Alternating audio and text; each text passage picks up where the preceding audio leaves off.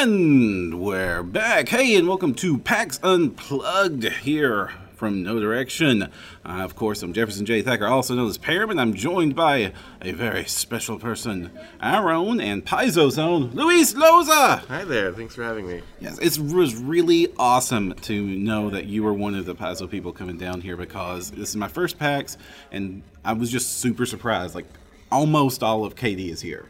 Yeah, it's pretty Like, amazing. We're missing the Marlows. We're missing Lauren. I do miss Lauren. We're missing Ryan, and of course our newest member Owen, Yep, I mean- and then real junior member. I, I don't know if they could have handled all the responsibilities of a convention. yeah, I don't know. Owen seems like a guy that that has very little experience with conventions. It'd be tough. Yes, and we, however, have been really enjoying our time here at this convention. I have. Have you? Yeah, absolutely. It's been great. I get to play Pathfinder all day. I know. I, yeah. So the the Paizo booth, they didn't bring all the merch this year. It's not like the giant purple and black puzzle piece full of Pathfinder goodies. It was. Uh, you guys are just doing demos for PF2 right now, right? Yeah, that's right. Right.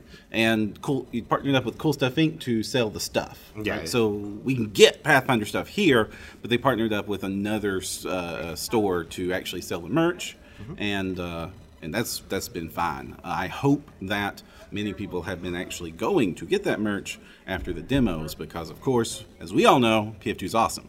Yeah, absolutely. Yeah, I've been pointing people to the Cool Stuff Inc. booth after every demo. Seems, you know, we're sure hoping that that taste that people get at the demo is, is enough to get them interested in, in the full version of the game. And this isn't your first PAX, is it? This is my first time at PAX Unplugged specifically, but I've been to PAX, what is now PAX West, uh, several times over the years.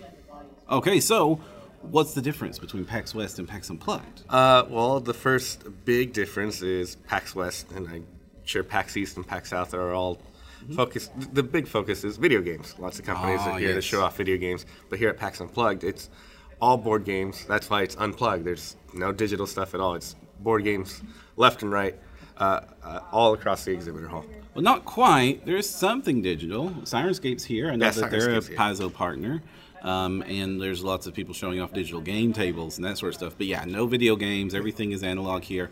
Though there is one digital thing I really like seeing, and that is the return of the Bluetooth D20.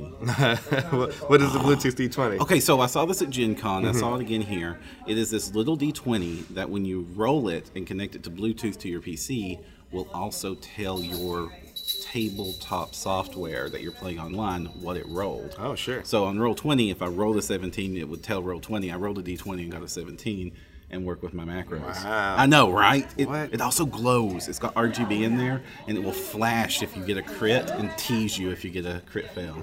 Perram, I think it's dangerous that you've told me that because I'm have to check I know, it right? out. No, I, I, I do not care how much this cost. I do not know the company who made it, but whoever makes that thing, I will give you all the money. No, because we, especially uh, as much uh, actual play and remote play as we've been doing lately over at KD. Yeah. Right, so, what are some of the cool things that you've seen here at the con? Uh, well, I've seen a lot of great people come by and play the demo. Uh, you know, I am here working, so it's, it's hard to get away from, from the booth. But I, I have taken a couple of breaks. Uh, few big things that I've seen. Um, we swung by one of the uh, rooms to try out. There- there's several games you can try it all over the place, and we tried a, a game out yesterday called uh, Letter Jam. It's kind of a fun cooperative game about figuring out information that you don't have, but you can see everyone else's information, and kind of all about giving clues to each other uh, to try to help all together solve like what letter do I have in front of me, and then you know hopefully all win and do well. And that has been pretty fun.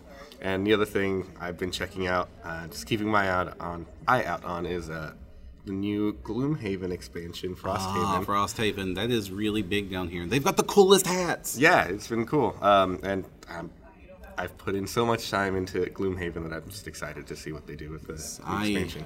I love Gloomhaven. It is a giant, heavy box Yeah. that I then bought extra things to keep the giant, heavy box organized. Mm-hmm.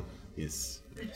So, how have you played through a complete Gloomhaven then? No, I mean I've something like 40 scenarios in, and I feel like I'm nowhere close to being done with it. Was I, that's the thing. It's like I'm glad it's getting a sequel, Mm-hmm. but good lord, I can't imagine even finishing all the content in our box. Yeah. and then the expansion, I still haven't gotten that, which I would then get after that. And oh boy, but hey, uh, always always good to have more great games here. I have seen myself a lot of great little indie press Mm-hmm. RPGs. Uh, there's a group here uh, making a game called Weave, and it's like this uh, RPG that's played with uh, basically their own version of tarot cards. They're not they're tarot inspired cards, but the cool thing is that it uses the smartphone to run the actual rules of the game.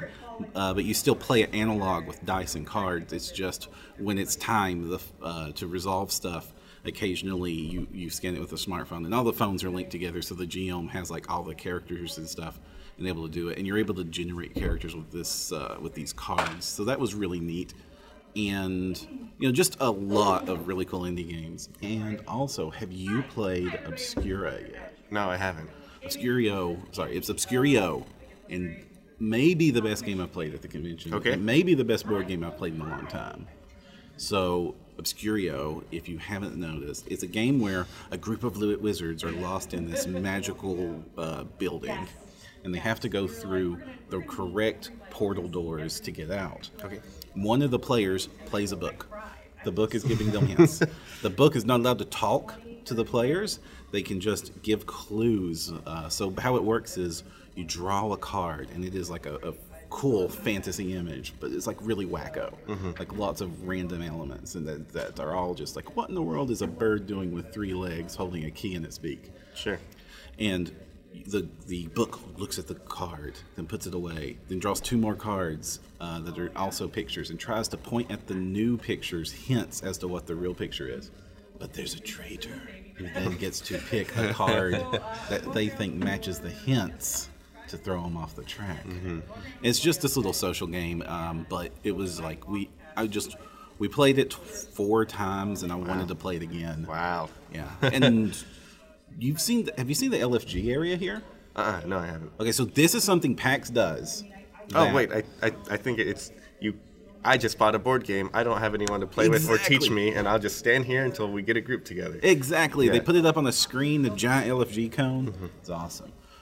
Now, getting back to Pathfinder, how do you think people are reacting to PF2 here at PAX? Uh, there have been so many people who have come by that have never played Pathfinder before. Some of them haven't played any tabletop RPG ever. There's been three or four people at my various demos that this is their first time rolling d20s to, Oh, wow. to play the game. Some of them, you know, have experience and know what the game is. They, they come with their friends, or some of them.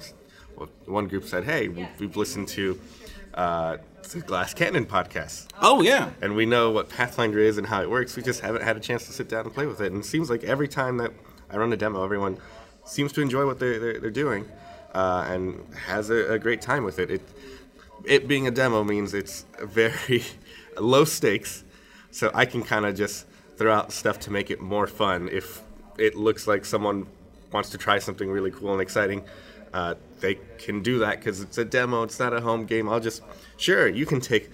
You can try to grab that snake and then use that snake to tie up another snake. Great, go for it. yes. then you make a snake bola out of it and throw it at goblins. yeah, exactly. Awesome. And I know PFS is active here. A lot of people saying farewell to PF1 with some of the big finale. Uh, one good chance to get those big finale scenarios in. And I imagine there's a lot of PF2 running. And Yeah. I know Alex and James have been, when we met up with them, uh, they were very positive about the experience. Um, they were playing like the hardest mode of the finale adventure path. Yeah. And I believe Alex told me he died three times in, the- one encounter. in the first encounter. in the first encounter. I was actually there. I swung by to say hi and watched him die two of those times. But but because they're high level pathfinders, he of course got better in the middle of combat. Yeah. Uh, man, path, high, high level pathfinder is something I very rarely get to witness and play Mm-hmm. because usually you know the adventure paths uh, pan away around sixteen or so. Yeah. But some of the most epic, crazy coolness happens Yeah. at the top end of the game. Absolutely. I can't wait till I'm able to really get a good juicy chunk of what 2E is like when everybody's like seventeen. Yeah, I mean, there's we actually have a couple weeks now coming out with a, a final AP volume for Age of Ashes, which starts at 18th level. And, and somebody wrote that, right? Yeah, some guy named Luis Loza. What can you tell me about, uh, without spoiler, Sure. without too many spoilers, what can you tell me about what it's like writing the finale of a PF2 Adventure Ooh, well, the very first finale of a 2E adventure path, the first taste of people's high level play. Mm-hmm. I get to do that for the first time, which comes with no pressure whatsoever. Oh, absolutely none, right? I mean, don't, you, one of the promises of PF2 was that high level play was fixed. So, like, if you screw this up, PF2 failed. yes, correct.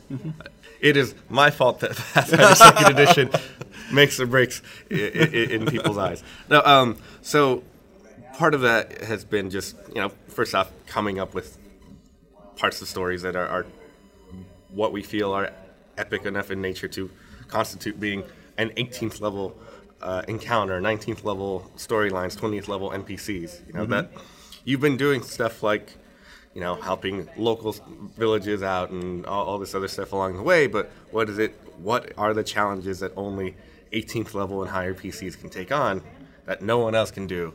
Um, and I mean, there there- it starts off with a really ridiculous big fight that is got lots of stuff going on to the point where it may even be impossible for you to stop every single bad thing that's going on. Just Oh, 'cause dear. There's so much stuff going on.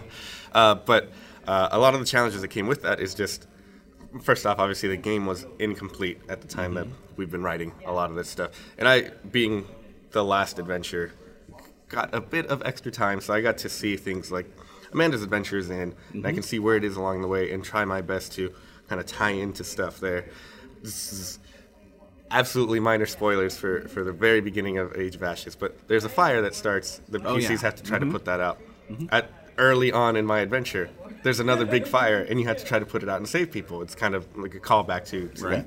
that. Uh, and here and there, trying to seed in uh, and and pay off stuff that has been uh, implemented in some of the other APs that I wouldn't know about until some of the adventures are in partially developed or maybe even done.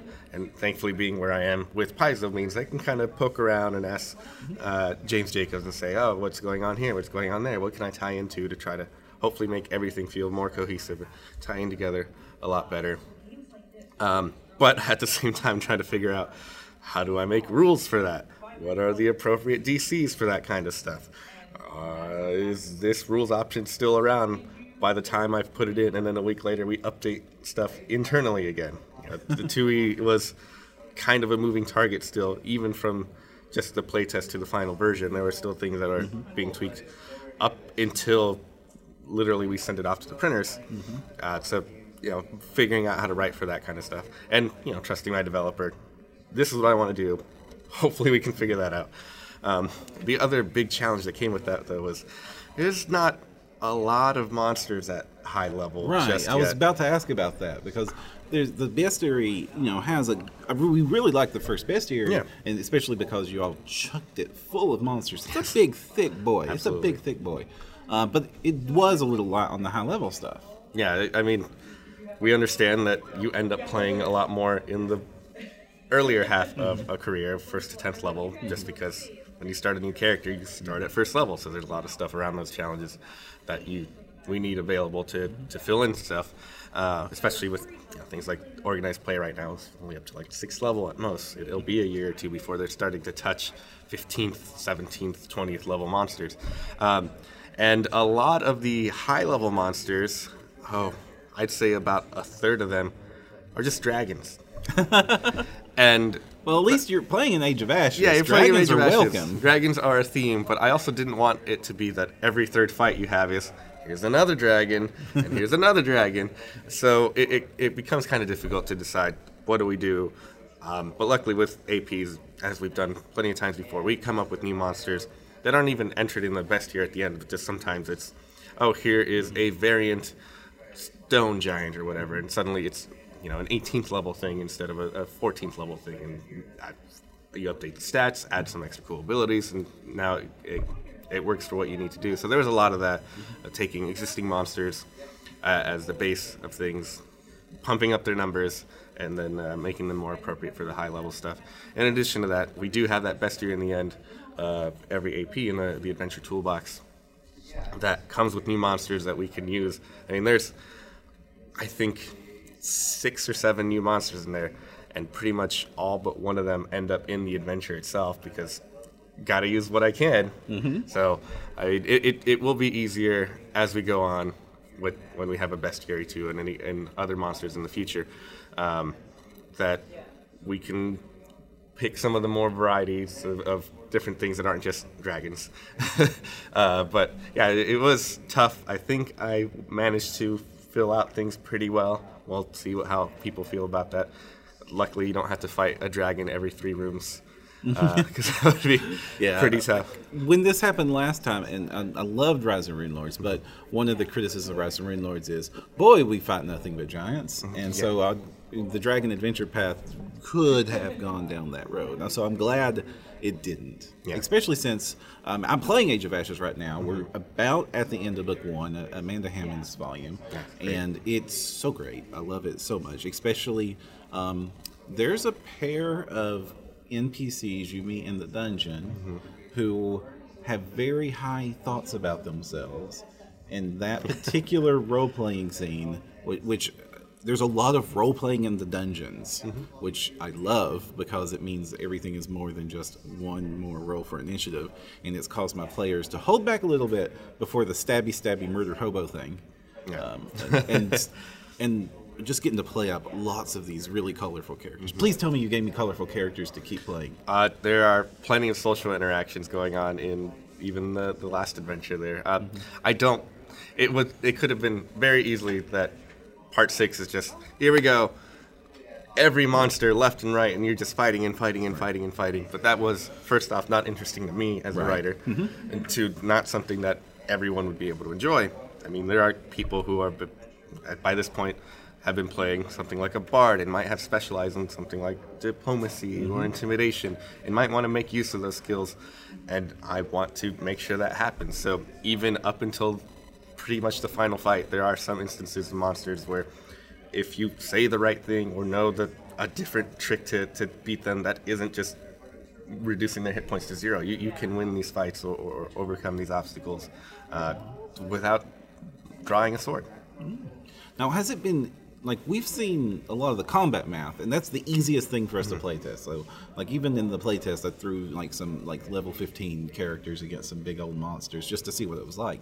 How is writing non-combat challenges for high levels different in PF2? Um, at least for my adventure, part of it came down to just putting out a lot of stuff mm-hmm. uh, and expecting to trust the GM to decide what works best and how to resolve things. There's a big part in, in about halfway through the adventure where there's a large, large building that you, you have to get through. And I kind of made a big sandbox that says, here's all the different rooms in it, and here's what people are doing, what's in every room. And here's some basic info, like when the guards are coming around and whatever. At this point, the PCs can do so much. Mm-hmm. I, it's safer to just tell you what's happening and let the GM kind of work with that and figure it out. I don't want to put in assumptions like, oh, well, if they're invisible, this happens. If they use pass wall, this happens. There's so many things that it can do at this point. That would eat up half of the word count in the book just explaining, well, this contingency and that contingency and this contingency and, you know, and all, all that stuff. So it, it, comes down to putting out all the right tools and, and information that a GM needs to work with that and then kind of – accommodating whatever their particular group can do. If everyone is really good at stealth, perfect. Everyone just sneaks on by. Mm-hmm. If everyone wants to kick down the door, great. They can probably beat up everyone in there because they're 19th level at this point. Or if they want to use any combination of different things, it, it, it's there. You have all the information you need to make it work. Mm-hmm. Now, besides working on Age of Ashes, book six, which is something I'm very excited for because, like I said, it's really going to show if PF2 can really handle that high level stuff. Yeah. And, and, it goes to 20. It goes to 20th level. Right. You, you are starting to hit DCs that reach the 50s. Wow. Uh, well, if this was PF1, that'd be no problem. Yeah. No, but no, No, PF2, that's a big that- deal. That's still pretty tough, even for 20th level characters, with all the extra bonuses that they're going to get. It hopefully is a dramatic final fight when you. Can I hit this AC 52? But the other things you've been working on is the Lost Omens guides. Now we got a chance to talk uh, just a few days ago with James Jacobs about Gods and Magic, but considering you were a developer on that book, I would love to hear your thoughts on Gods and Magic. So first, real quick, for anybody who missed it, especially since this is going to be going out on YouTube and that's a little bit of a different audience, Yeah. uh, give us a quick summary of what Gods and Magic is going to be. Uh, so, Gods and Magic is our big first chance in second edition to present not only the core deities that we have kind of mentioned in the core rulebook. We mentioned who Abadar is, who Cayden Cailean is, who Desna is, and give you some basic information. Oh, Cayden's a god of bravery and ale, and here's his domains, and here's his favorite weapon. But that's not very much. If you don't know who Caden already is, it takes a bit of effort to find out who that is. And we want to make sure everyone that's coming into to second edition has an easy resource for that. Uh, so, Gods and Magic being our, our third Lost Omens book, pretty early on still in the life of 2E, and is our chance to explain here's all the core 20 deities, and in addition to that, here's a bunch of other deities that exist in the setting. From empyreal lords to uh, you know the the the horsemen to you know more obscure yes. obscure deities from outside of the inner sea, like Kazutal from Arcadia, Gruhastha from Vudra, or some of the Tian deities. Um, and for some people, these are going to be brand new. This is your first time looking at them because never looked at them in, in 2E before. Uh, for some people, these are include brand new deities that didn't exist in first edition. Um, APs have had a lot of different stuff happen, and with that, a lot of new deities have risen up or, or, or even changed who they were. So we, we get to present you for the first time with an updated timeline. Here is uh, Nocticula. You knew her once as a demon lord. Is she still a demon lord? What's up with that? And uh, you know uh, things like that all show up in the book. Um, and we knew that so many people have so many deities that they love. I, I think someone told us we have over 400 deities at, at this point in Pathfinder's Oh, history. yeah. Wow. Um, there is a deity for everyone for pretty much every niche that you want, and there's still, I'm sure, so many niches that we can fill. And to make up for the fact that we're now in second edition and things require, or, or deities require a lot of information, you need an edict, you Right. need an anathema, you need favored weapons, domains, things like that, uh, which is not something that is currently present. You look in the core rulebook, you get the core 20. Uh, we want to kind of bring a lot of these deities forward to 2E and have them ready to go for, for people. There's lots of deities that have been pretty popular in organized play. Right. Uh, that we want to bring back. We, we chatted with the OP team to make sure we got that. We, we had an internal, hey, give us your top 10 favorite deities. We're going to put all of those in from the entire office to make sure that everyone has the deities that they love. So we added an entire huge chart at the end of the book that has over 100 deities to just fill out that information and get things up to date as quickly as possible. So it, it's a lot of information on on gods, but not only that, it also uh, includes things that are beliefs that aren't necessarily worship of a deity. You might uh, worship. Um, you know, ancestral spirits. If you are a Shoanti, uh, you know they have uh, Shoanti animism is in there. We have the Kalistocrats in there. Uh, we have information on the uh, laws of mortality. So if you're from Rahadoum and you don't like these deities, what do you believe? What what, what is it about you that you do, um, your, your character from Rahadoum? How do they, they go about their everyday life? We include information on if you're an atheist. You know, you- you- there's a lot of philosophies, green faith, lots of different stuff there that is more than just deities. Plus, so many rules options to support all that. New domains, new spells, new magic items, new weapons, new feats. Pretty much the, the whole gamut of, of rules options are in there. And we were chatting last night when we were when we were hanging out. Mm-hmm. Um, there's a specific part of this book that you're really excited about: the pantheons. Yes. So tell us about pantheons. All right. So um, in Golarion, if you've you know if you paid any attention to the uh, setting, you you know that there are so many deities that kind of overlap with their uh, concerns and, and the, the, things that their followers are, are worshiping, worshiping them for. So, uh, for example, uh, Desna is a goddess uh, of luck and freedom, personal freedom, and Cayden Cailean is a god of liberation and freedom. Uh, and Milani is a god of revolution and keeping freedom for people. So that whole theme of freedom mm-hmm. applies for all three deities. And if you're someone who's interested in you know, keeping people's liberties uh, and freedoms uh, available to them, you might be a worshiper of Cayden and Desna and Milani mm-hmm. all at once. Right. And it would, so far in Pathfinder's history, there's been a lot of information on here's how you worship a single deity. Now we want to expand that and say, you know, people in our setting have been worshiping groups of deities at once. If you're a dwarf, you might worship the entire dwarf pantheon. If you're an elf, there's an elf pantheon, there's orc pantheons, goblin pantheons. Mm-hmm. Um, or you might have a, a strange pantheon like the God Claw and we haven't really ever had rules for how to do that as uh, a mechanical option. You can do that as a character, however you want, but if you were a cleric, you were kind of stuck with one deity for the, that point, or, or a paladin might have one deity. But now we have rules here to explain here's how you do it if you want to worship a pantheon, and a pantheon will actually have separate listings of domains, alternate domains, and spells they grant and stuff, than the individual deities that are part of that. So the pantheon itself is treated as if kind of like it were its own individual deity with its own list of domains, edicts, anathemas, and all that stuff. Mm-hmm. So, was it hard to put these rules together, especially like with the God Claw, where the deities really kind of hate each other? Mm-hmm. Yeah, um, there's there's some contradictions here, like the God Claw, for example, where it's kind of tough to resolve or, or, or, or decide, you know, how do you worship them without going straight evil or, or mm-hmm. suddenly becoming more good than you, you wanted your character to be as represented by your alignment.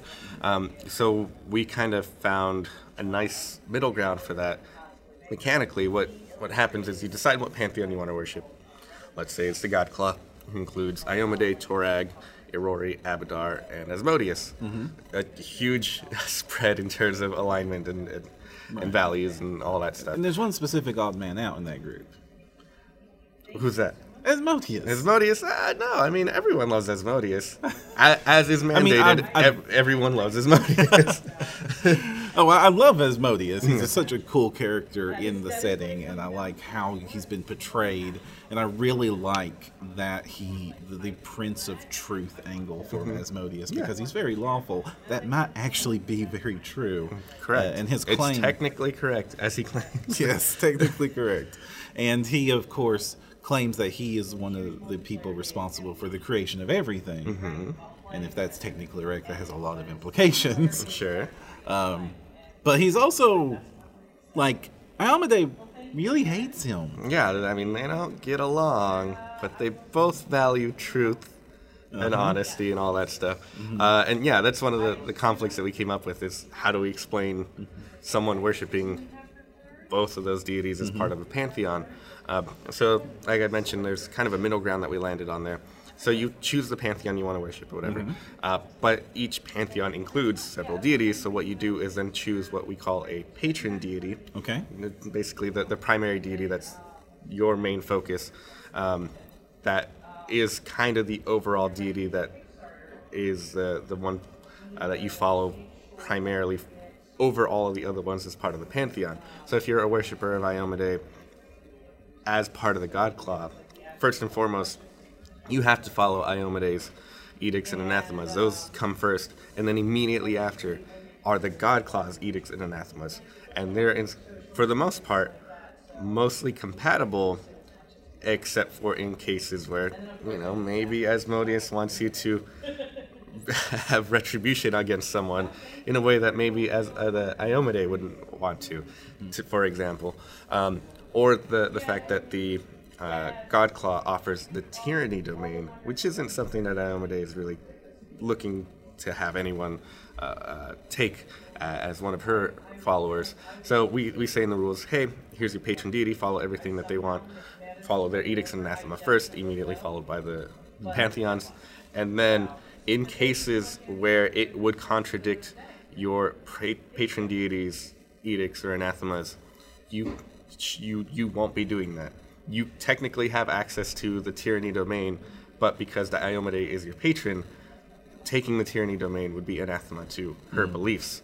So you, you get you have to kind of work within the confines of what the pantheon offers to not offend uh, uh, your patron deity and still be able to get all of that stuff.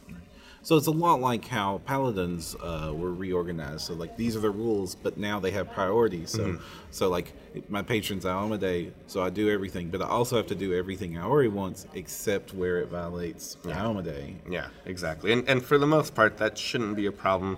These deities are parts of pantheons because they work together in a way that should be compatible with each of their individual uh, beliefs and wants. Uh, so, in theory, you can do a lot of the stuff for the Godclaw in a way that won't offend Iomedae and still be good.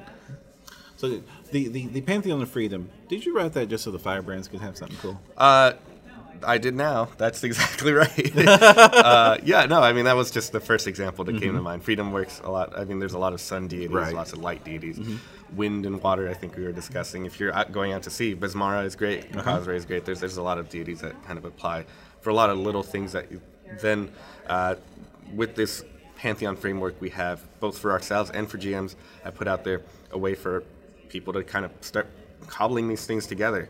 If you like all the deities that are about showmanship and st- strength and showing off, you, you might you know have the uh, the show off pantheon that kind of like, you can cobble together as a GM and provide to your your, P, your players that might want that, or we might do that later on when when it makes sense. So wait, there's going to be rules in here, or at least guidelines for creating your own Pantheon. With the framework here, I mean, we we already know the rules for mm-hmm. the deities. We know edicts and anathemas and stuff. So, mm-hmm. so GMs can use that as a framework. Oh, I need to homebrew my own deities for mm-hmm. either my home campaign or for a, a home setting. Even um, you can use that as a basis. I know how many domains each deity has and all that stuff. So with that same framework, you can then do the the three pantheons that we present will then hopefully be a great springboard for us and for, for GMs to use that as they wish. Wonderful. Now, the book coming after that is Absalom. Yes. So what can you tell me about Absalom? Okay, so Absalom is great. It's what we call the city of the center of the world. It's pretty much, Which is not quite accurate. um, uh, it's the city of the center of its own world. Right. it's not even on the center of its own island. Uh, it's one of the biggest uh, cities in our, our campaign Right. setting. It's kind of been there, pretty prominent part of, a lot of what we've done for, for many years, and very early on in, in Pathfinder's career. I think even early before the Pathfinder rules proper were out, we put out a an Absalom campaign setting book, and have gone back in adventures and, and, and things like that here and there, but never taken a deep dive back into the city since that book over 10 years ago, probably at this point. And we think it's due time for that, uh, especially with an upcoming pair of APs that are centered in and around Absalom. Right. It's important for GMs and players to know what is Absalom, what is life like in Absalom, and we can easily point them to the old book, but it, there's a lot more that we want Right. to say. That book was 64 pages. This book is over 280 pages, I believe. What? Uh, yeah. Wait, wait. I thought it would be a, one of the 128ers. No, no, no. When when we think it makes sense, we make these books big. I like hearing that. Which, up until now, all the Absalom books, like the biggest one was a 96 pager. So this is definitely going to be more Absalom than we've ever had before. Yes, absolutely. Um, and if you're going to be a member uh, of the new Edge Watch and literally never leave the city for a whole 20 level AP, it's important to know the ins and outs of it.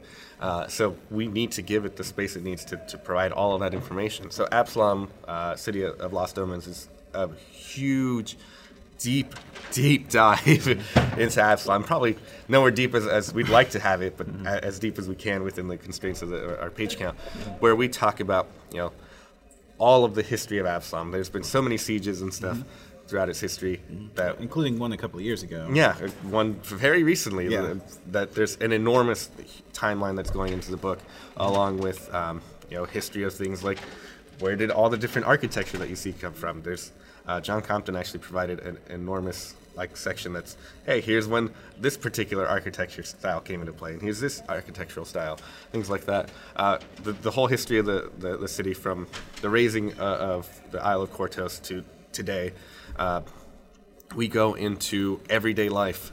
Hey it's sunrise what's happening? Okay it's noon what are people doing? Oh it's you know lunchtime what are people doing then? And it, it gives you a kind of a detailed breakdown of just a, a, day in the life of Absalom and what people are doing. Here's what dock workers are doing. Here's what nobles are doing. Here's what the guard are doing, and you can kind of get a good idea of at any time of the day what kind of stuff might be going on in Absalom, which is, is pretty helpful for. Uh, it's four o'clock. What do your PCs do? Oh, well, what is there to do? Well, let me tell you. You know, people mm-hmm. are still working, but some of the people are doing this and that. Um, we dive into the very, very uh, intricate politics that are part of Absalom. There are so many players in the city uh, vying for their own goals and, and aspirations. Uh, the, the, the, Shadow War, as we call it, is is a huge section in the book. I think it's ten pages just explaining all the different politics going on, and then from there, kind of like we did with uh, the World Guide, we break the city down into large chunks that we can kind of focus on as well. Uh, each district has anywhere from 8 to 12 pages. It just explains who lives there, what kind of things are there to see there, what kind of places are there to see, um, who are the guards, who are the important people living around there. Um, and it even includes a kind of mini random encounter table that, hey, we're here.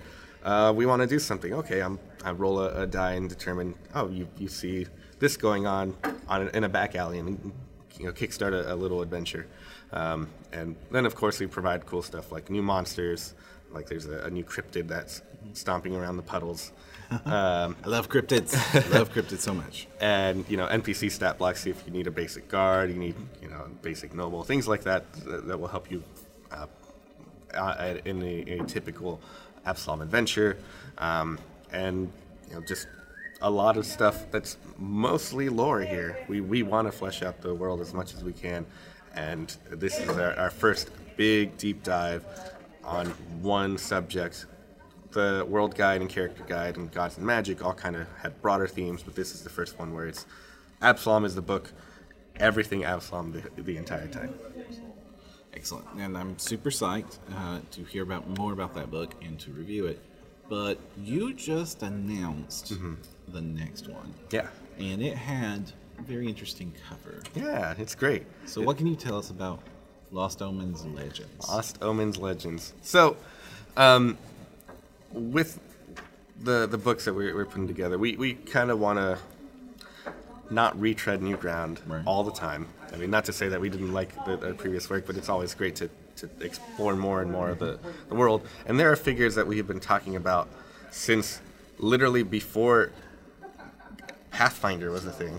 Mm-hmm. was featured as a mini in the Complete yes. Encounters line. So tiny. And technically and He's only CR 14. why, is he have, why is everybody having such a trouble against the CR 14 Lich?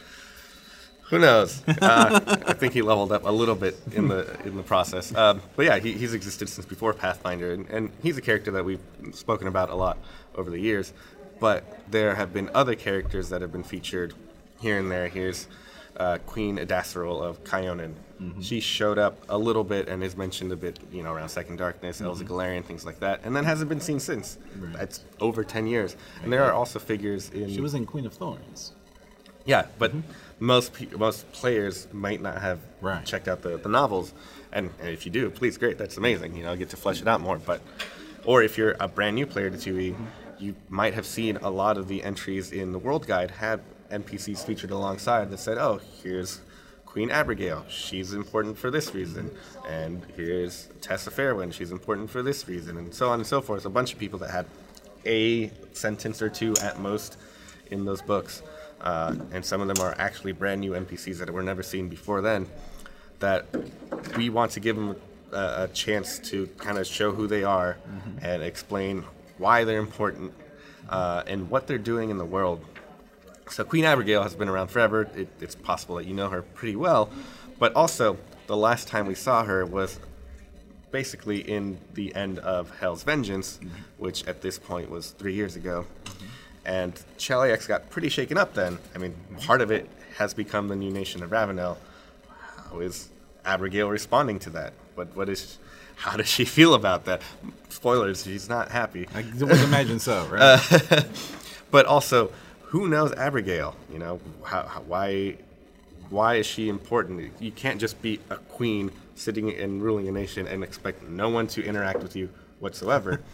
no, you, there there are people who are trying to work with her to, to do whatever they, they want. There are people who dislike her and are trying to bring her down. There are firebrands out there that have become enemies of the state of Cheliax because of their work against uh, Cheliax uh, that are featured in this book, and we explain the relationships between both of these NPCs.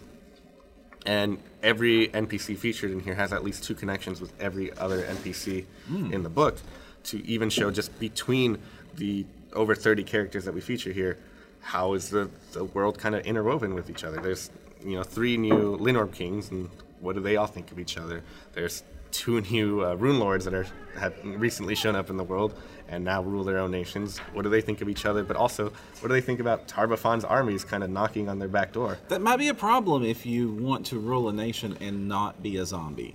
Yeah, but you're also Rune Lord Sorshen, and maybe a bunch of zombies are nothing that you can't handle. We will never escape barking dogs on this podcast. It's it's a staple. It's, um, yeah, we, we, we get to show these.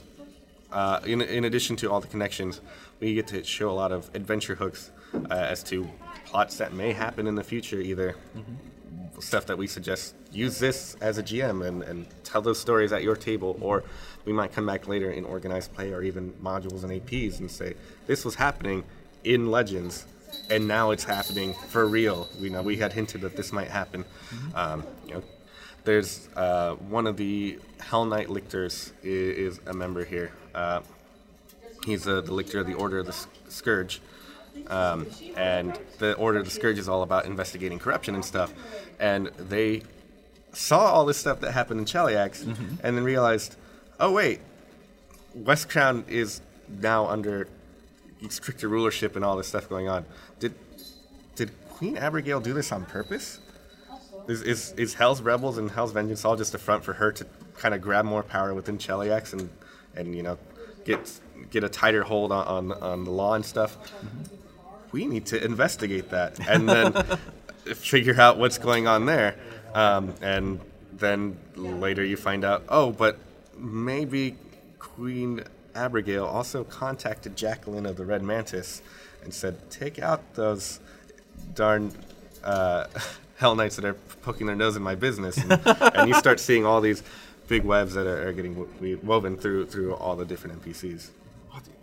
Politics and Cheliax? Never. Who could have guessed? uh, so that's all great and it, mm-hmm. it's amazing, mm-hmm. you know, lore content. But we always want to make sure we're presenting new information for players that Right. want to use the book. Mm-hmm. And not every entry has these. We we have Know. I think eight or more, at least eight, I can say. Uh, what are, are larger entries for each of the for some of these NPCs that feature rules options. Right. Um, but the way these are presented, and just say instead of just saying, okay, here's Queen Abigail, and now here's a bunch of devil-based feats or devil-based spells, we want to encourage players to also meet these characters in the book. We want your characters to go meet and interact with them. So you might um, want to learn about the history of Old Mage Tembe, and in the process, while you're doing so, Such a good win the trust of the Magaambya. And if you do that, you earn access to these rare spells that, Oh, yeah. that Jatembe created himself that have been kept kind of in the archives of, of the Magaambya and are only accessible to the most trusted people. And uh, e- ev- all these rules options are, are something that your characters can earn by working with you know, your GM uh, to tell stories where you earn the trust of Abigail Thrun and thus earn a cool infernal contract that gives you great power that Abigail Thrun has full control over. um, or you might earn, um, you know, new uh, technology that has been kind of stolen away out of Numeria and things like that. Uh, so there, there are a lot of options for you to go into that we hope will be uh, a good reason for, for players to read these entries and then say, hey, GM, I want this cool new metal alloy that Kevoth-Kul is making in Numeria. How do I get that? And then you play out the story where you go try to convince the now mostly lucid, mostly sober barbarian king to, to give you some stuff. Nice. Now, what's have you announced a page count for this book yet? I believe this one is 128 pages. So, All right. Well, is there anything else exciting in Pathfinder that you want to draw attention to? I mean, everything is exciting. Uh, I mean, I'm excited to see people's reactions to um, the Extinction Curse AP starting next month. Uh, joining the circus sounds like an amazing time. I'm particularly excited uh, to play in the Edgewatch AP when it comes out. Yeah, You got a group arranged? I, I want to play that. Uh, and, uh, you know, we'll see how that turns out. APG is going to have some cool stuff. I contributed there, and know, it, it was a really fun time writing all of that.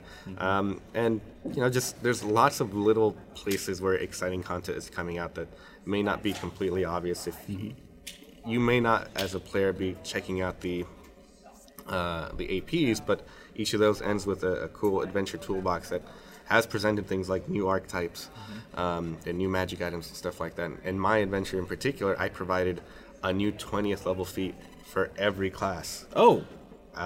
Can you give us a taste of one? Yeah, absolutely. So the the idea is that you know it's 20th level. You might want to take.